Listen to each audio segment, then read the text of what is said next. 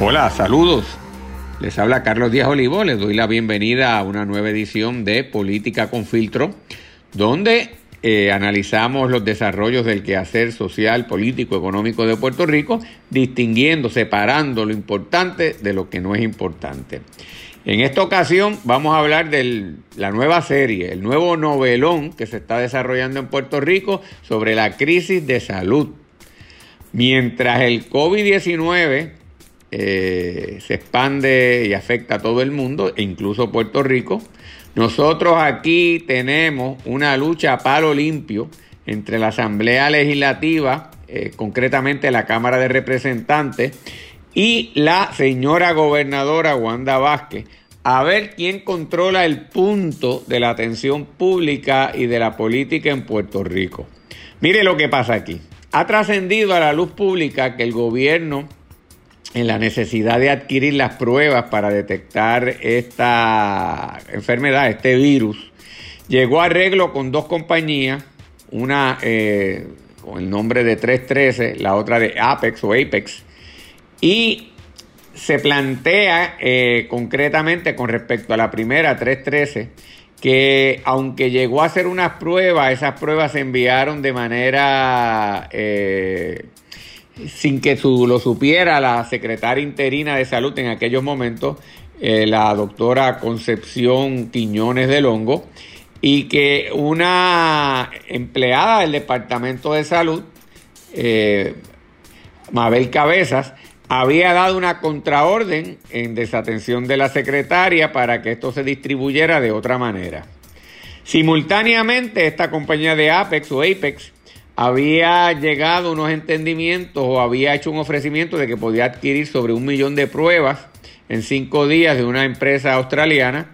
Y ahí interviene una persona de nombre Juan Maldonado, que había dirigido la Autoridad de Transporte Marítima, la agencia que se ocupa de las lanchas de Vieques, Culebra y de Cataño también, y que había logrado eh, que esa propuesta se tramitara a una velocidad vertiginosa en las estructuras de gobierno y había logrado que el gobierno aprobara, según la gobernadora, en un contrato, una orden de compra por 38 millones y en días logró que se desembolsara 19 millones. Esa cuenta la congelaron en la institución bancaria en donde se depositó. Aparentemente también los federales de alguna manera estuvieron pendientes en el proceso. La cosa es que al fin y al cabo las pruebas no llegaron, el contrato dice que se canceló eh, y nos quedamos sin las pruebas. A raíz de eso renuncia la secretaria de salud, la doctora Quiñones, y plantea que ella ha sido esquineada, que ella ha sido marginada en el departamento, señala Mabel Cabeza, eh, señala que le había pedido la renuncia en su puesto de confianza, pero que inmediatamente se la llevaron para Fortaleza y que de Fortaleza allí a ella más o menos pues la habían dejado a un lado y en estas decisiones importantes no había participado.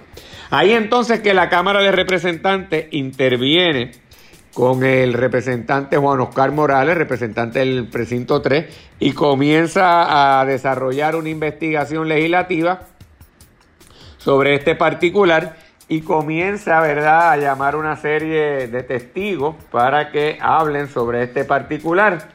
De ese testimonio sobresale la señora Dil Rosa Rivera, quien precisamente fue la que firmó los documentos autorizando la compra de esta transacción de 38 millones que les mencioné con una empresa australiana.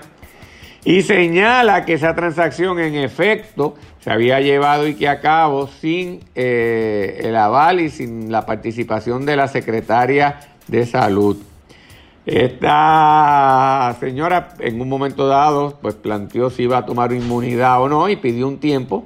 Al cabo del tiempo que se le dio determinó no pedirle inmunidad y seguir testificando y básicamente eh, diciendo que esto se había hecho de espalda a la secretaria de salud y insinuando que miembros del comité de trabajo Tax Force de Salud de Fortaleza en el área precisamente de asesorar al gobierno en esta situación de la pandemia, de alguna manera habían influido o participado en el proceso.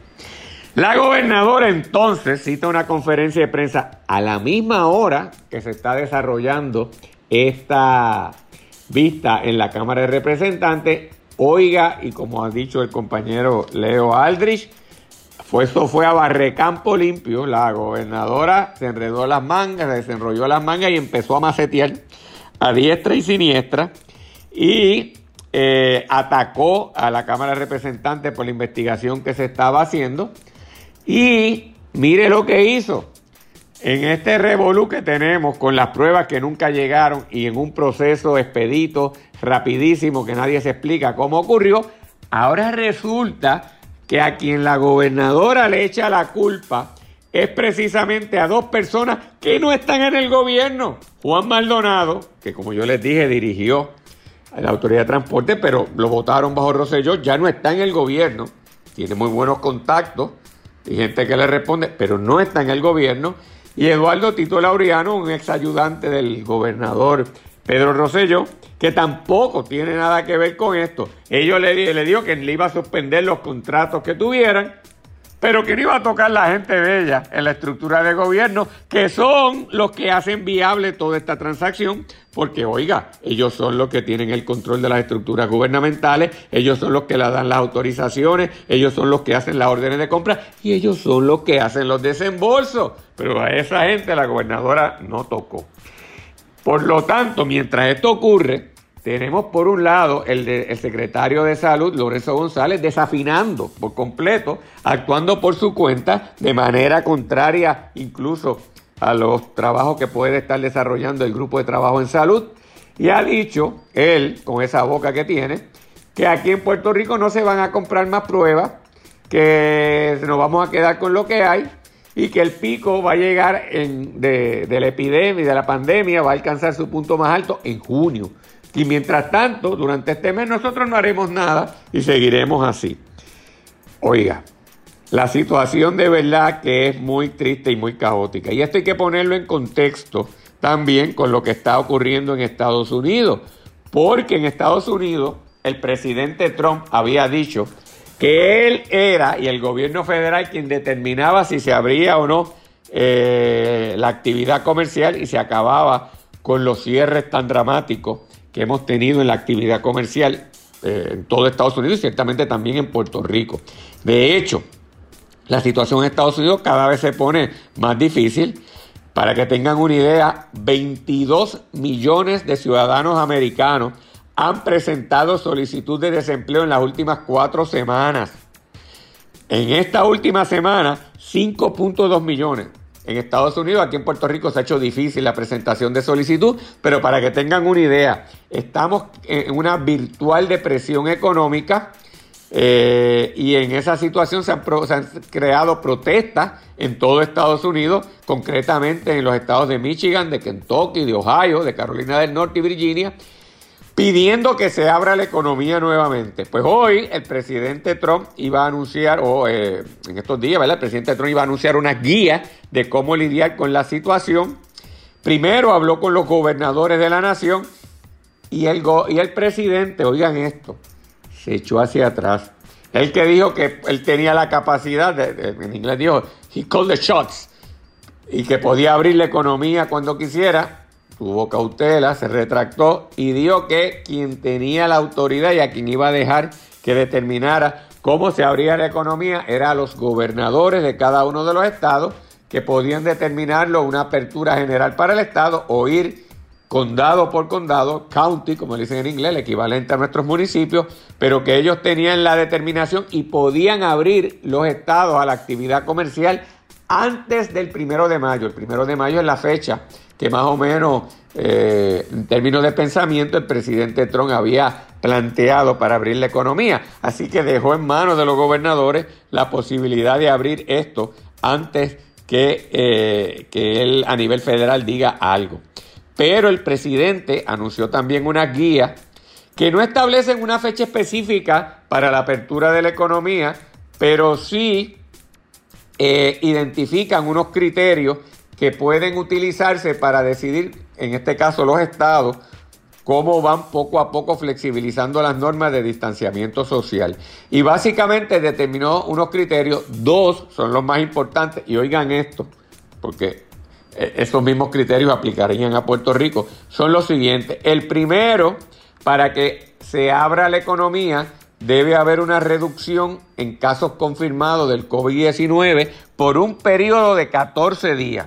¿Por qué 14 días? Porque 14 días coincide con la opinión médica pericial de que como el virus tiene unos 14 días en términos de su periodo de incubación, eh, los estados deben abstenerse de flexibilidad las restricciones hasta esperar 14 días y ver si en efecto ha habido una reducción sustancial de casos nuevos. Así que eh, en la medida en que durante 14 días hay una reducción, hay un eh, espacio a nivel de las guías federales para abrir la economía. Además, el segundo criterio importante es que en esa jurisdicción estatal los hospitales deben ser capaces de poder atender todos los pacientes que necesiten atención médica sin que se cree una crisis de cuidado médico. Deben, deben, tener además ese sistema hospitalario un sistema robusto de pruebas en vigor antes de reabrir eh, la economía. Y dijo Trump que los estados tenían espacio para experimentar. Oiga usted, ninguno de esos dos criterios nosotros estamos en posición de, de, aplicarlos y de ver si abrimos la economía. El primero, 14 días antes de abrir, a base de pruebas, si ves que si está reduciéndose la incidencia. Nosotros no tenemos pruebas, el secretario de salud dijo que ni siquiera iba a comprar más pruebas, así que se hace un tanto difícil la cuantificación por medios científicos de prueba de cómo está la situación en términos de eh, si se está bajando la incidencia podremos tener una idea, podrá tener cierta estadística, pero no tenemos el campo ideal para hacer esa evaluación. En segundo lugar, esto de que los hospitales deben tener un sistema robusto de pruebas, como acabo de decir, tampoco existe. Así que en términos eh, concretos, nosotros estamos en una situación compleja. Estamos en la misma situación de hace un mes atrás, cuando el 15 de marzo empezamos con la clausura o la cierre y toque de queda, que básicamente es quedarnos en nuestras casas a esperar qué sucede. Al fin y al cabo, amigos y amigas que nos escuchan, me parece que es importante ya, primero, que la gobernadora y la Asamblea Legislativa, ambos en manos del PNP, se dejen de pelear eh, unos con otros. Lo único que van a conseguir es no desarrollar una política eh, pública en esta área de salud que tanta falta hace, coordinada, coordinada, seria, coherente y responsable. Y número dos, desde el punto de vista político, van a destruir al PNP y van a asegurar que el Partido Popular y Eduardo Batia ganen las elecciones, pero allá ellos que se las arreglen. Mientras se pierde el tiempo en eso, nosotros deberíamos estar estructurando un sistema científico con pruebas para poder constatar cómo va la pandemia evolucionando en Puerto Rico. Deberíamos también ir trabajando un plan de reapertura económica según las directrices de Donald Trump y según lo que están haciendo, y esto mejor todavía que Donald Trump, los estados de la Unión. California, Oregón y el estado de Washington se han unido para ellos desarrollar un sistema coherente de apertura. Lo mismo en los estados del Atlántico, eh, Connecticut, Delaware, Pensilvania, Nueva York están trabajando lo propio, nosotros debemos mirar para ver si podemos hacer lo mismo. De igual manera, en lo que esto ocurre en términos de recuperación, de reapertura eh, económica, debe haber un plan de reestructuración económica de cómo recuperamos económicamente al país después de lo que ha pasado y cómo esto lo encajamos con la situación de deuda y el plan fiscal que trabaja la Junta de Supervisión Fiscal junto con los acreedores. Nada de esto está haciendo nuestro gobierno. Y finalmente, y no lo podemos olvidar, y aunque no está relacionado con salud, sí está relacionado con salud, que es a la misma vez un plan de cómo en este año electoral vamos a trabajar el proceso de las primarias, que se supone que es en junio y probablemente va a haber que moverlo, dicen que para agosto, y para noviembre, porque la epidemia a nivel mundial no va a haber desaparecido para esta fecha las posibles oleadas nuevas pueden surgir, sobre todo cuando empiece a enfriar la temperatura y esos centros de votación donde todo el mundo va a votar eh, con, el mismo lápiz, tocando la papeleta, tocando el mismo, eh, caseta de votación y la urna y la máquina donde se pasa eso, esos son centros o son puntos de contagio. Debemos ir trabajando en una alternativa que puede ser el voto eh, por correo o otras alternativas, pero eso hay que ir trabajándola desde ya. Así que mis amigos y amigas, mientras el novelón sigue, seguimos perdidos en la cosa que no es importante y lo que es importante lo dejamos pasar. Así que un llamado a la cordura, que se acabe el novelón, que se pongan a trabajar y comiencen a trabajar en esas tres cosas. Uno, un plan concreto para lidiar de aquí a el momento pico de esa pandemia con un sistema más robusto de pruebas. Número dos, un plan de reapertura económica. Número tres, un plan a largo plazo de reactivar la economía de Puerto Rico. Y cuarto, un plan para lidiar con la situación electoral en Puerto Rico. Veremos si nos hacen caso y veremos si podemos salir de esta situación. Hemos llegado a la parte final de este programa de Política con Filtro. Se despide de ustedes Carlos Díaz Olivo y será hasta una próxima edición de Política con Filtro. Saludos.